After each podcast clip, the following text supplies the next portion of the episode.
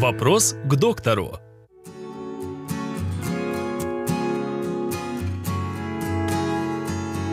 Каковы симптомы рака легких? Кто в группе риска на заболевание раком легких? Основные симптомы рака легких – это кашель, э, изменение веса тела пациента. Э, кашель может сопровождаться выделением мокроты, может быть сухим, может сопровождаться выделением мокроты с кровью. Обращает также на себя внимание такой симптом, как возможное увеличение лимфатических узлов, шейных, надключичных, э, подаксилярных лимфоузлов – для того, чтобы диагностировать данную грозную проблему, в обязательном порядке нужно провести рентгенографическое исследование. И если заподозрено э, наличие рака легких той или иной локализации, в обязательном порядке э, врачом-пульмонологом или таракальным хирургом назначается Э, компьютерная томография с внутривенным усилением и бронхоскопическое исследование.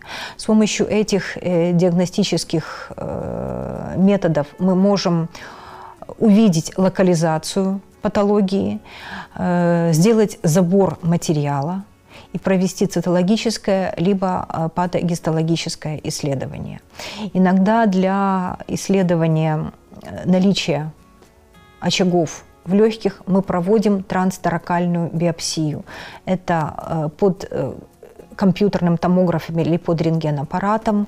Э, через грудную клетку проводится специальная биопсийная игла, которая проводит забор материала из подозрительного места в легких.